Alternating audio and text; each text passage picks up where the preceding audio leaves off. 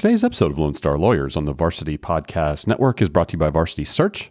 Varsity Search builds great teams by connecting lawyers in Texas with career opportunities at small and boutique law firms. So if you're thinking of making a move or your law firm is looking to hire, please go to varsitysearch.com and book a time to visit right into my calendar. Varsity Search, building great teams. Hey everyone, Daniel here back with you on Lone Star Lawyers. Before we get started, I want to let you know about a few of the opportunities that we are currently searching for, looking for a briefing attorney with a high profile plaintiff's firm, as well as another briefing attorney at a commercial litigation firm. Uh, both of those are in Dallas, as I said, some construction litigation in Dallas, as well as just general civil litigation and trial work uh, at another firm. So, uh, a lot of litigation happening uh, in Dallas. Also, there is a, uh, a corporate position in Dallas and uh, real estate as well. So, if you have any interest in those, let me know. In Waco, happy to have some opportunities here in Waco to share. We've been insurance defense uh, opportunity, as well as a, an IP and commercial lit opportunity, as well as just general civil litigation. So, three different firms in Waco looking right now, which is exciting uh, for me, especially uh, being here. Houston, uh, I've got construction litigation, real estate as and civil litigation, general civil litigation, uh, and then in uh, Austin, we've got family law as well as construction litigation. So a lot of opportunities all over the state. If any of those sound of interest to you, or maybe someone you know, uh, would love to hear from you. So please do reach out. All right, today we are in Waco here, where our guest is Kristen Miner. Kristen is an estate planning and probate attorney and a partner with Naman Howell Smith and Lee. She's board certified in estate planning and probate and has been a Texas Super Lawyers Rising Star each of the past four years. She's also a board member of the Heart of Texas Estate Planning Council and an adjunct professor at Baylor Law School. All right, with that, let's hop into our conversation with Kristen Miner on today's Monday Mentors episode of Lone Star Lawyers.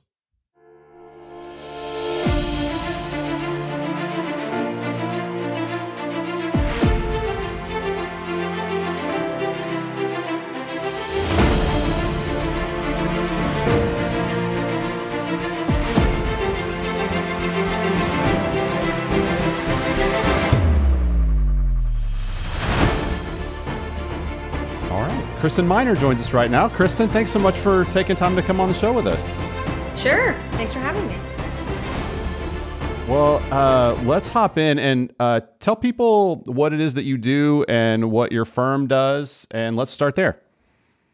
All right. So I'm at Naman Howell Smith and Lee. Uh, we have offices in Fort Worth, Austin, San Antonio, and Waco. The office that firm actually originated in Waco and then expanded out from there. Um, we are a firm where kind of everybody specializes in something. There's not a lot that we can't do. Um, we have people who specialize in real estate and business, and then I specialize specifically in estate planning and probate. Um, I also do a lot of business work. So I will say my bread and butter client is the one who um, who has high net worth, but then a lot of that is because of a closely held business, and so you end up in um, right you have to deal with both of them at the same time. It's not really a two different roles because if you plan for the business without planning for the plan, it just kind of doesn't really work. So that's what I do. I've been um, I got board certified in estate planning and probate as early as I could. I think you have to practice. It's five years after you've um, been. Well, you have to practice for five years. Yeah. So, what about um, some of the like latest developments in your practice area in estate planning, probate, or maybe even on the business side um, that you're dealing with or that your clients are dealing with? Are there changes in uh, with recent changes in in the law at the state or federal level that are impacting you, or uh, what are you seeing right now? Well, I mean, the law's always changing, right? Yeah. Cheers.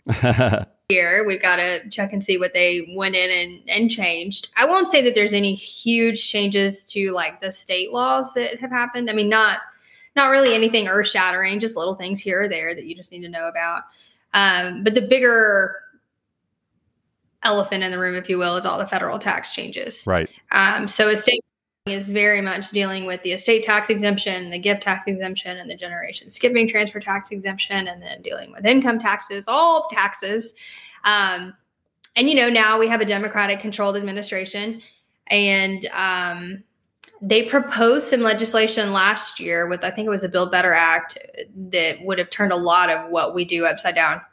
So we're kind of happy that didn't pass, um, but now it's kind of written, so mm-hmm. it might just be a matter of time. Do that, and then that will change, you know, a lot of how we do estate planning and gift planning. Um, I mean, the big thing is the exemptions. Right now, we're at an all-time high, and estate tax exemption is a little over 12 million per person, and that is scheduled to sunset, basically cut in half, um, in 2026, effective January 1, 2026. Okay. And so we've got a lot who see this as a window of opportunity to make a gift when they can without a tax. Right. That could eventually go away. So we're doing a lot of that, a lot of gift planning. Yeah, no, that makes sense. As you see, and I, I imagine this works both in both directions, but um, when you do have changes in the administration from Republican to Democrat, Democrat to Republican, and there are a lot of proposals that impact the tax code or the state tax specifically or whatever.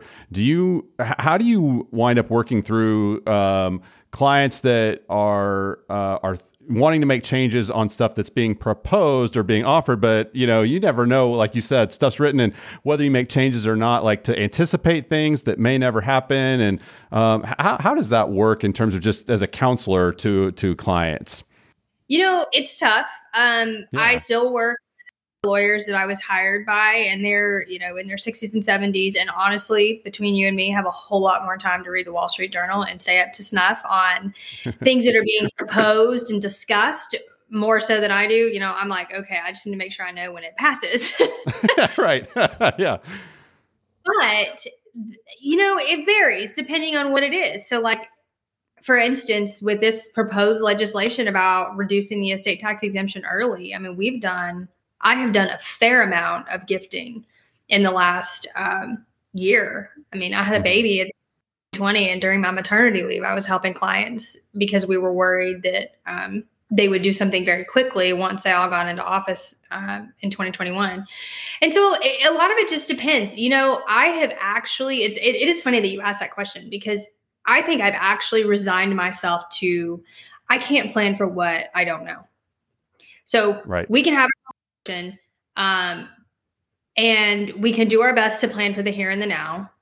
And then if it changes, we're going to have to look at updating it. You know, I, I think I've struggled a lot with uh, when I sit down to meet with people. I generally like to get them some documents that will work for the foreseeable future, right? So, like, I mm-hmm. plan get a husband and wife with a couple kids who come in. I and they even have little kids. I'm talking about their grandkids before we're done with the conversation, right? Because I'm thinking I'm probated 30 year old wills, 40 year old mm-hmm. wills. And so that I think it's been more of a mental shift for me that I just can't do that because I don't know. I don't have the crystal ball. And there's a lot of people who end up in this kind of sweet spot where when the exemption is 12 million per person, we don't have a tax problem. But if the exemption is right. 6 million per person, we have a tax problem. And you know, so so what do we plan for? Um, I'll say in a lot of cases, I will default to planning for the tax, even though we don't have one, because that's better mm-hmm. than sorry, if you will. Yeah, more conservative route, yeah, to take. It's been very challenging. We've had lots of people call and ask questions. And, and then I also, you know, we had clients who were reading the proposed legislation last year about how they were going to change all these trust tools that we use for estate planning. And uh, I had to finally tell a client, I said, I don't know what we do. I mean, I don't know what we would do because it it changes everything. I mean, we would literally like estate planners everywhere would have to start reinventing the wheel, right? Because a lot of the tools we use right. are being used for decades. Um, that someone smarter than I thought of. Um, so yeah, yeah. It's, it's tough. It's a moving target. Like I sometimes wonder why did I go into a field where my target was constantly moving and I was never going to be able to. Because it's been moving since I graduated. I started in 2010 when there was no estate tax and then right came back for two years. It sunsetted again at the end of um, 2012, and I vowed to never work as many hours as I did in December of 2012 again. Uh, so far, I think I did it one other month in like a decade. Um, but it's very hard. Yeah, I mean, absolutely. Well, thanks for that, and uh, also talk a little bit about just practicing in Waco and um, in the within the local bar. I mean, I know it's it's different from the litigators who have to go against each other, and maybe from bar to bar, that's different. Um, what about from like a business lawyer side of things? Uh, what is it like to to practice here in Waco? I think we have a great community. I mean, we just do. It's uh, you've got your stick in the mud, but I mean, every place does, right? And I'm sure some people would think I'm a stick in the mud, and that's okay. but um, this is a great place to work. I mean, very friendly lawyers, competent lawyers. Um, gosh, I mean, I don't even know what else to say. It's just, it is, it's a great place. I will say, from my specific area of the law, there's a lot of money here. And I don't think, I think that surprised me. I was like, oh. yeah. It's just, it's old, you know, it's, it's just mm-hmm. generation to generation. And, and, and I personally am really grateful that those people keep that money here. Because, you know, you can go see a lawyer in Dallas, you yeah. can go see a lawyer in Austin. Yeah. Um, and so that that is to me kind of a huge honor that I've been able to get these clients um, here in Waco. Yeah, but it's this. I'm never leaving. that's, that's uh, when you're doing the business side of your practice, so the like transactional side of your practice or, or, or whatever, um, do you wind up uh, or, or, on like on the deal side or anything like that? Is, is, that also a lot of the client base working here in Waco, or in that situation, are you working in partnership with attorneys from other parts of the state or even the the country um, uh, when there's business deal like that kind of thing? So that's definitely a different animal. Um, some of it's here. Yeah you know some of a lot some of what i do is actually working with my partners from other offices right? So like i'll right, help yeah. business somebody in austin but i got to them through my austin partner. Um, so i've done that quite a bit. I will say um, i do a lot of work for those small communities around here. Yeah. So i've got a amount of clients in corsicana teague fairfield um, hamilton Hillsboro, because you know we're yeah. the big city. right, West, comma Texas, as Professor Featherston likes to say. That's right. So yeah, I mean, transactional is kind of just it depends on the need, really. So a lot of the business stuff that I do isn't so much. So sometimes it involves like restructuring or it involves the business as it pertains to the estate plan. So maybe more business succession planning is kind of how I right. should say it. So conversation with a partner in Austin today about a client that she has and um you know, and I told her I said it's really twofold. It's the estate plan to make sure that we get assets where they need to be and we've got the right people in charge and we're doing all that the way it should be. And then it's the business piece where it's what company documents or what governing documents do we need or agreements do we need to put in place with the other owners if there are any or you know for the kids when they get it right um you know what do right. we need to business standpoint to make sure that it all kind of functions the way that it needs to so really that's more of the business work that i do and then and then restructuring gotcha. it usually always is in conjunction with the estate plan in some form or another and like forming entities and structures for estate planning purposes where like we'll form a limited partnership and get all that in place so that the parents can make gifts of the limited partnership interest to the kids or to their trust or things like that. I always laugh. I say estate planning is an area where you have to know a lot about a lot. Yeah i mean like you were saying before your firm like they you've got people that ha- know a lot and do a lot of specific things in a lot of different areas at, at Naman Howell. And and and and then yeah within estate planning like you're saying it, it, you do have to touch so many things. It reminds me, I was talking just the other day with a family lawyer and uh, that deals with more complex uh, you know uh, uh, separations divorces that kind of thing where it's like yeah when there's multiple businesses and multiple pieces of real estate commercial real estate residential real estate like uh, family lawyers that are operating in that space are having to a lot of times know uh, maybe not a lot about all those pieces, but enough to be able to kind of navigate that. Know when to go to you for some of it, know when to go to these, all that. And so it is interesting how some of these areas um, become like more, you have to know about more of them, whereas other areas, you can just be super hyper focused and not really pay attention to what else is going on. That's exactly right. I mean, it's, and, and family law is a very good example um, where lots of moving parts, and you've got to make sure that all the moving parts get put in the right place and are handled appropriately. And it may not be your it may not be your area of expertise, but yeah, no, it's it's a lot.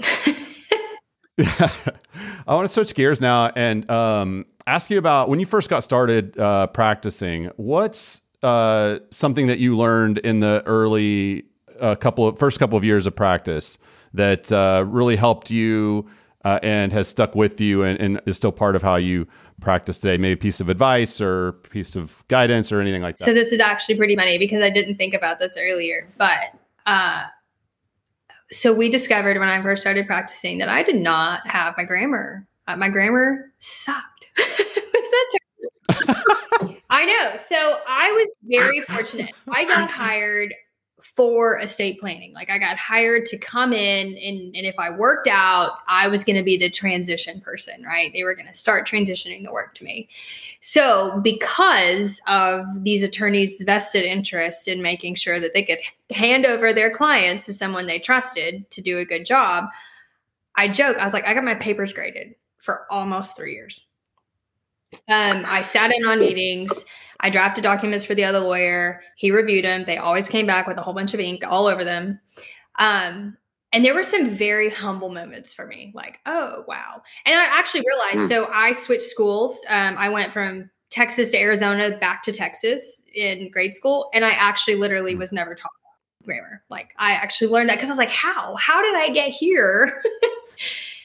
yes, on some of this stuff, right? Yeah. And so I actually spent a lot of time learning about that and just little things that I didn't know and I should have known. Um, but I will say, so my mentors were amazing. I was a sponge. I listened to them, I learned from them, I pushed back when I kind of felt was appropriate to just let them know that there was more one more than one way to skin a cat and that I was still a human that should be respected. Not that they didn't respect me because they totally did. But you know what I mean? Like sure.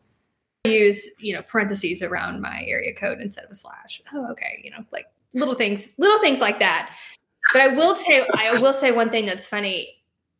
There were several things that they would do, and I can't think of anything specifically, but I was like, oh, that's ridiculous. That's a little over the edge.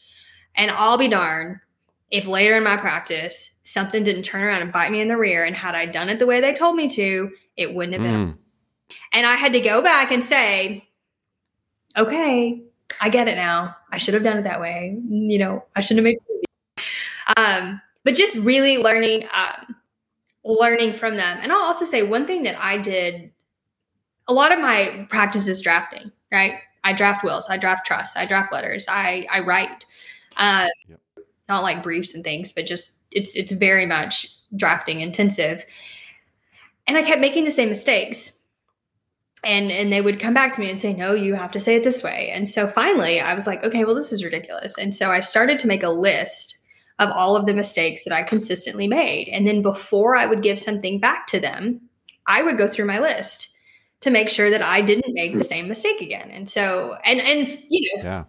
a long while I consulted my list I have since handed it down to another another attorney who came to work with us. But um, yeah, just I don't know. I, I, don't even remember what your initial question was, but learning from them and learning how you know, like learning to compensate for yourself, I think was a big thing for me that just helped me you know have the right habits and know how to do the right thing. Yeah. Oh gosh. I mean and then i think you hit on something there that's been on my mind lately as well which is just like the humility. Like i imagine that was a interesting first few years as you were dealing with that. And as lawyers and people that went to law school and did well and all that stuff and we've basically you know uh, made good grades and all that stuff you know that that uh, when you get to a place especially at that level where they're okay wait you're not doing this right and it's a grammar school thing or, or a middle school thing or a high school thing it's like it, that i can only imagine what that would have felt like. And i think all of us though have had something similar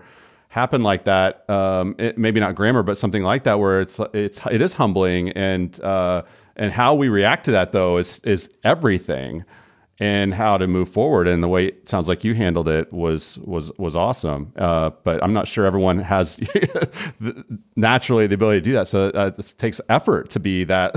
It is humbling, but you also have to realize it's for the greater good of everybody, right? And and I mean, sure. Daniel, I have the best situation. Like if someone had asked me, you know, write out your future the best way that you can see it happening. I couldn't have written it written it as well as it just happened. Like, and so it just I had someone there who wanted to teach me. They were taking the time to teach me. And I will say this, you know, if you have someone that's that vested in you, because that doesn't happen a lot. Actually, that happens rarely. I have now right. learned that I'm really kind of one in a million in how I was trained and taught as a lawyer. Um, but if you have someone who is willing to take that time and is willing to invest, because that's what lawyers, right? Our time is money. Okay. Yep. And so if you have somebody who's willing to do that for you, you need to respect them and take, you know, heed their advice. Um, and really try to learn from it, no matter how humiliating it is, because at the end of the day, it's just they're they're just there trying to make you a better person. And I don't know if you've ever are you ever in this situation where you need to say something to somebody else, but you're like, oh God, that's gonna be such a hard conversation to have. Like oh. on the end of having to say something that would humiliate someone else, right? I mean, like, yeah, I'm reviewing resumes on a regular basis and telling people things that they don't want to really hear. Yeah, all the time. So it's one of those things where also recognizing that it's not easy to be the person giving it. Yeah. Awesome. Well, so uh since you had the it sounds like privilege of being well trained and led while you were a young lawyer i'm curious now um, as you uh, observe and uh, work with uh, new associates that come into the firm um, what are some ways that uh, those young lawyers can make a positive impression on you and the other folks at, at your firm? What, what are some ways that they can stand out in a positive way? You know number one, I have to just say I am not nearly as good as my mentors were. I'm just not. Time is money, and that is what I have l- the least of is time. Um, so I, I'm, I'm kind of pulling from my experience in working with some of the like summer clerks that we have. Um, sure. Come work with us. I think one of the things that stands out to me the most, or that's I don't know that I'd be most impressed, but I'm very unimpressed when hmm. someone hasn't really thought about it. Right? I mean, guys, right. Internet literally at our fingertips, okay? And we um I actually even did this in my I taught maybe it wasn't the last time I taught administration of estates and I yeah. had them prepare an inventory and I think I wanted, I can't remember the specifics, but I think I wanted them to go look on the appraisal district website to see what the value was. Nobody did it. And and again, I'm kind of like, okay, what do they not know, right? You forget what you didn't know once you learn it, kind of a thing. But right. I I think the biggest thing for me is see if you can figure something out. See if you can not to say that you shouldn't ask a question, but you should give something to someone where it looks like you have thought through it, right? Because you know you can tell. I mean, you yeah. can tell when you receive something and someone was like, uh, and then they just submitted it or or gave it to you, right? Versus somebody who really thought about it. And I have all four ask questions because I know you don't know, and I don't expect you to know, but I do expect you to try, and I do expect you to engage your brain and think about what you're doing and I have been guilty of not doing that. I mean, my mentors have come to me and said, "Hey, this this math doesn't even add up. Like, you should just think about that." what are you, yeah. you know? And um, so I think that's the thing that is not impressive, but then impressive at the same time. Um, yeah, no, uh, uh, absolutely. It, it's it's fun. Like, given the example of uh, when you teach the class. Um, I, I, had a similar experience. I, I, teach sports law in the grad school um, here as well, and so uh, I will usually give an assignment. Um, that's a group assignment, but uh, this last time it was uh, it was basically a, a, an issue around Title IX and uh, a situation in an athletic department uh, basic uh, around like participation opportunities and funding and all these different things. And so the, the students had to kind of go through and p- pick out the issues basically of where there's some imbalances or where there's some issues, things like that. And, um, you know, taking aside whether they were right or wrong from like a legal standpoint or an analysis standpoint, you could just tell, like, I, I think I had probably six or seven different groups that submitted papers, but you could just tell the level of, engagement and effort and engage like you were saying like using their mind like you can just tell like even if they didn't get it all like right necessarily it's not about that but you could just tell the effort level and time that they spent on it. Like it's just so clear uh, one from the other. And so I, I, imagine it's the same when you're seeing some of the work that's being handed in either by students or by yeah summer clerks or whatever just like how much effort, time, mental energy they put. well, and I'll it. tell you this: it translates into your practice, right? Right. So that to right. me is why I look at it. Right. I um I think there are a lot of people, especially with estate planning, who treat it as a widget. It's not a widget. It never yep. should be a widget. It is something that is important, and it's important whether it's a $500,000 estate or a $500 million estate, right? Different levels of importance and different things are important depending on the size. But you know, I've had periods of time in my practice where I noticed myself kind of just pulling back a little where I was treating it more like a widget. And I bowed. I saw that happen and I was like, no, this is not about a widget. It's not about making money. This is about doing a good job. Yeah. And that is the best source of business that I have is I do a good job. And here I am 12 years later and hey, I got your name from this person. Hey, I got your name from this person. Hey, I've got these financial advisors. I mean, there's a financial advising company out of Lubbock that has sent me four 10 plus million dollar clients in the last year, right? Wow. You do a job, you take quality in your work and you don't treat it like a widget, you're going to get more business. You know, I, I will probate mom's will, and then the kids are like, oh gosh, I don't have mine. And that was really easy. Like, yeah. And then I do all the kids' wills right? And so, um, anyways, take pride in what you do. I guess it's yeah, no, definitely. Well, and and you you uh, you beat me to the punch on my next question, which was about business development, and, and you may have just answered it. So feel free to just say that, or um, maybe add a little something to it if you want. But uh, I I do think young associates often want to know how they should be thinking about business development at a at an early stage in their career, or should their focus be on you know just becoming the best lawyer they can, um, or how do those go together? Well, and I'm not sure that my answer is going to be great because I, you know, again, I got hired to be the transition lawyer. So I um I was handed a whole bunch of work and and have never lacked for work.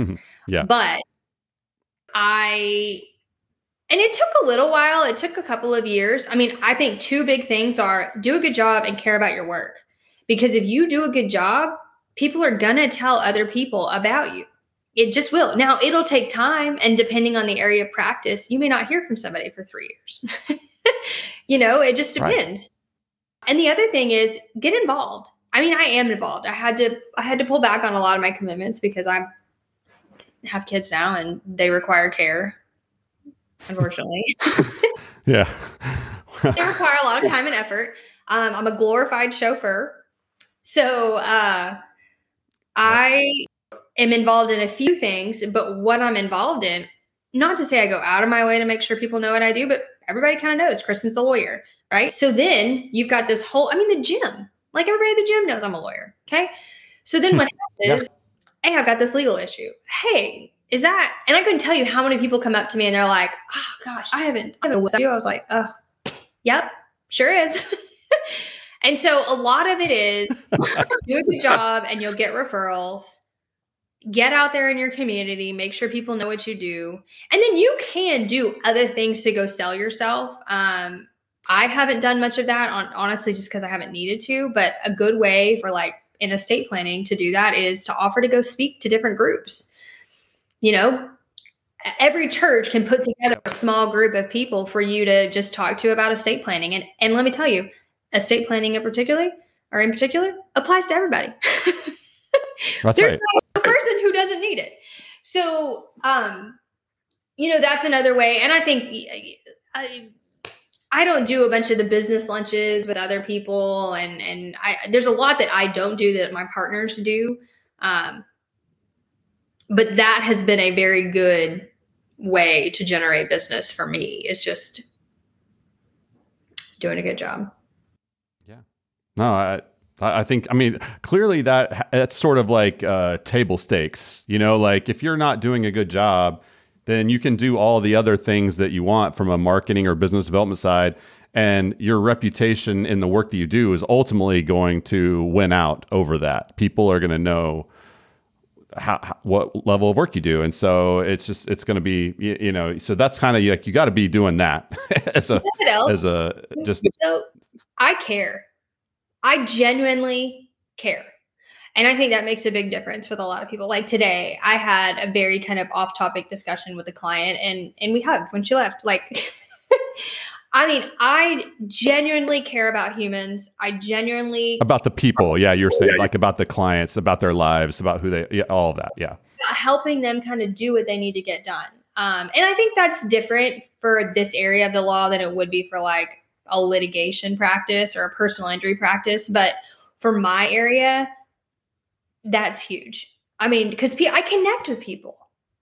I mean, there are lots of people that yeah. just make really significant marks on my life because we connect and we share something. And the process of doing this legal work, which kind of sounds silly now that I'm saying it out loud, but um, that it, I think that is it too. Like we all just kind of walk away from the relationship with a very warm and fuzzy feeling and it makes them friends.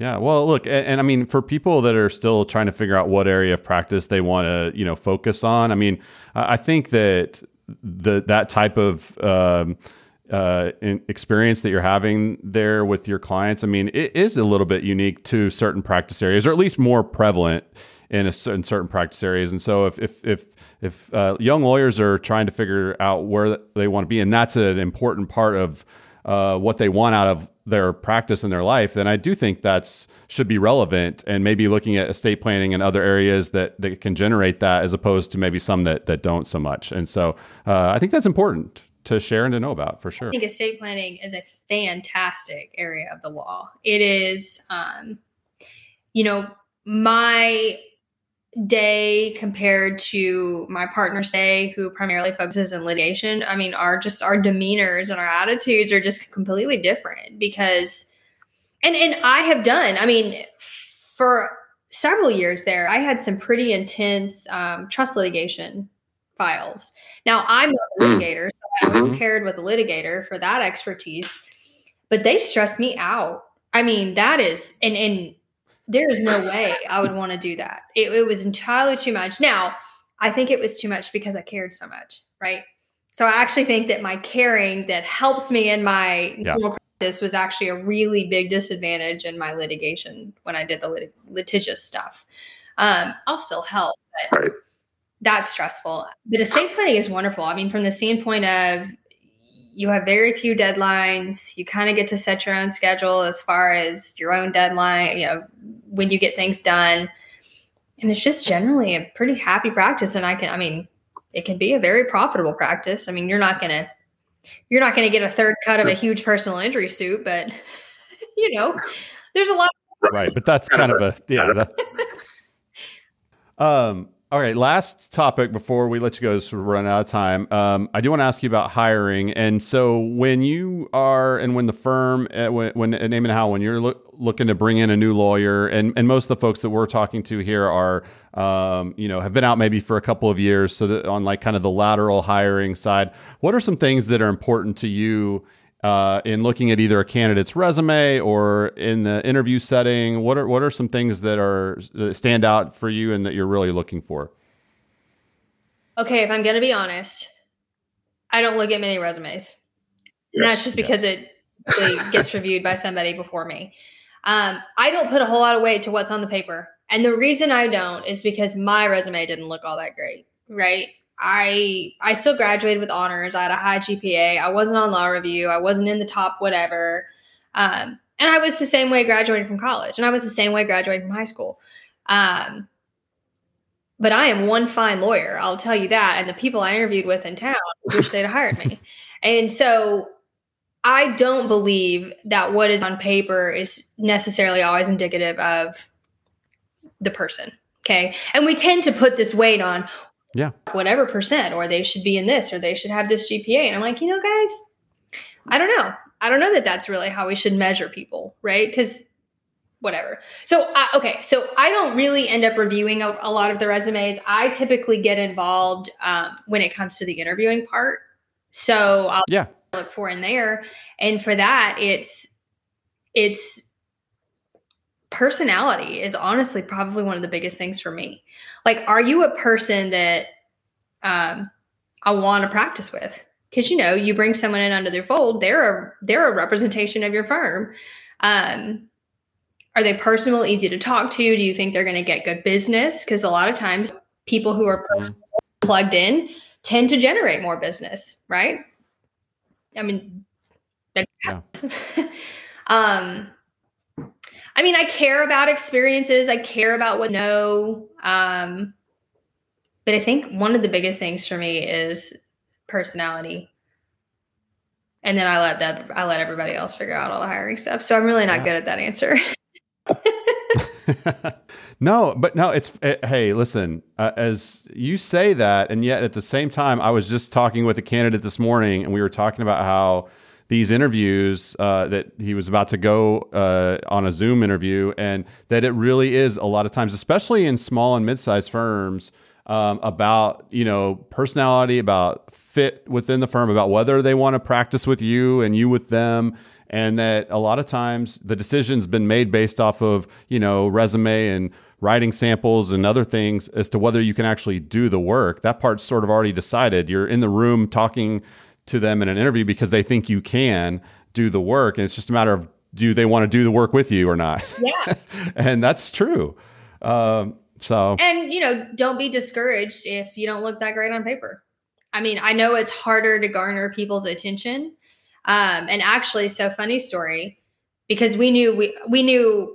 Well, I came to Baylor knowing I wanted to stay in Waco, and so I remember saying midway through law school to Aaron, my husband, I was like, "Gosh, it's a real shame that I can't specialize in this estate planning and probate stuff because I think I'm I think I'd be really good at it." I did the concentration um, when I was there with Tom Featherston. Yeah, which was great. Highly recommend if yeah. you want to go into this area.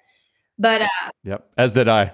but then yep. I so I get out, and honestly, I don't even look for a job as an estate planning lawyer. For some reason, in my mind, I just decided that wasn't what you did in a little city or mid-sized city or whatever you want to call Waco. Um, and so I interviewed with a couple of the firms here. One of them was definitely a pity interview, like, well, we'll just talk to her with no intention of hiring, which is fine. Um, whatever, made them feel better. And then I'm meeting with, so Greg White was actually at the firm at the time, and then he was an adjunct. So that's how I'd known him and got in. Well, they had already agreed to hire Joe Rivera, and he was going to start the same week that I was looking to start because he graduated earlier, but he had clerked for a year. And well, hmm. house never, I mean, since I've been there in 12 years, they haven't hired two associates at the same time. And so, right. I was like, okay. Um, and then Greg just off the cuff says, well, by, by chance, are you interested in estate planning and probate? I was like, yeah, what do you got? You know? And, and then we went down this avenue of these two lawyers who really wanted to find someone to transition their work. And so I interviewed more so with them to see if we were a fit. Um, and like I said, it worked out perfectly. But yeah. what we did then was we, my husband and I, made a concerted effort to contact anybody and everybody that we knew who knew someone who worked in MCAL to put in the yeah, There you go. And you know, if you know the city and you know the town, do it. So I can only imagine that they were sitting at firm lunch talking about, do we hire this Kristen Miner person? And someone's like, well, I heard from so and so that she was a nice lady, and I heard from so and so that she should. I heard from here, I heard from here. Well, why not? Let's give it a shot. And so I do think, yeah, in some regards, like you need it it, you hear the saying, it's not about what you know, it's about who you know. That is so incredibly true a lot of the times. And so, to the extent you have some connection, um, I would, you know, try to take advantage of it. But, anyways, That's that. That's how I hired. no, for sure. Well, uh, uh, Kristen, I just want to thank you so much for taking time to come on the show. And I know uh, we've been talking for a while, and your schedule is crazy busy. So I'm so thankful that you were able to come on and do this with us. And um, we've got some rapid fire questions to close out. If uh, you're ready, then we'll hop into those. Okay. See how I do. All right. Name the one trait or characteristic that you most want to see in an associate. The ability to use their brain. I love that. All right. What habit has been key to your success? Keeping my time every day. Yeah. Do you have any? Uh, well, I'll, I'm see. I'm getting ahead of myself on the questions. Favorite app or productivity tool? Maybe it's a timekeeping tool. I don't know. I'll leave it to you. I I no. All of the apps I use are counterproductive to my productivity. So I got nothing. yeah. I think Andrew Teagle said Twitter, Twitter on, here. on, here. and I think specifically it was an unproductive tool. Yes. yeah. um, all right. Uh, what would you list first in the interest section of your uh, resume? Oh gosh, I think it'd be a tie between mothering, cooking, and lounging. That's gonna be in a nutshell. What's your favorite thing to cook? Oh, I have become so I've started doing this low carb thing, and I've become a nut with yep. like low carb, protein sparing bread, and trying to make it this way, and trying to do it this way, and like modifying waffle recipes so it's low carbs and higher in protein for my kids. I'm just I struggle with some anxiety. and I think that's coming yeah. out in the cooking. Like I want to love what I eat. I'm just, I learned a bunch of stuff this last fall about foods and how bad some of them are. And so just trying to clean up all that stuff. Yeah. I now, I don't want to go out to eat. I want to stay at home and cook. So I'm a, like running a mixer three times a week. It's kind of crazy. like, That's awesome. um, all right, last one. I, I know you're ready for this. Favorite legal movie? I so I honestly cannot even think of a legal movie right now. I've watched a whole bunch of legal shows, none of which I can think of. You can use a show. Yeah, people have used shows before. That's a fair answer. okay, so what I've watched recently, Bull, that one's kind of fun. Except the early, the later season didn't catch me. The earlier ones I thought were kind of funny, like where he pulls the jurors. Have you ever seen that? No, I haven't. Okay, he they have whatever they have this thing where they like track the jurors and see which way they're going and whatever. It's kind of silly. Gotcha. It is silly. say that out loud. I will say my favorite movie, even though it's is The Case for Christ. I don't know if you've ever seen that. Ah, it's um, yeah, Strobel. It's, yep, Lee Strobel's off this book. Mm-hmm. Sure. I uh, I probably watch it. I watch it a lot, especially when I don't have to pay attention to it because it's I know it. so now you know it. The- yeah, sort of background. Yeah. Um, have you have you got into Chosen? I haven't yet, but I have it on the, kind of the list. No, but you know what? A partner told me I needed to, and I completely forgot about it until you just said it. I'm going to write it down. There you go. Yeah. All right. Well, Kristen, again, thank you so much for doing this. I appreciate it, and uh, we're just uh, grateful for you coming on, and wish you and your firm all the best. Thank you. All right, my thanks again to Kristen Miner for joining us on the show today. If you enjoyed this episode, would you consider doing two things for me? Would you subscribe so you don't miss an episode? And would you rate and review the podcast in Apple Podcasts or wherever you listen? If you have suggestions or thoughts about the show, if I could help you in any way, you can email me directly, daniel at varsity Com. Also, don't forget if you're interested in any of the opportunities that I mentioned at the top of the show, or you just want to visit about the market or what might be out there for you, just in general, I'd love to talk to you and uh, see if we can help you out. All right, that's it for today's episode of Lone Star Lawyers. Thanks again so much to each of you for listening. I'm Daniel Hare with Varsity Search, and we'll talk with you next time.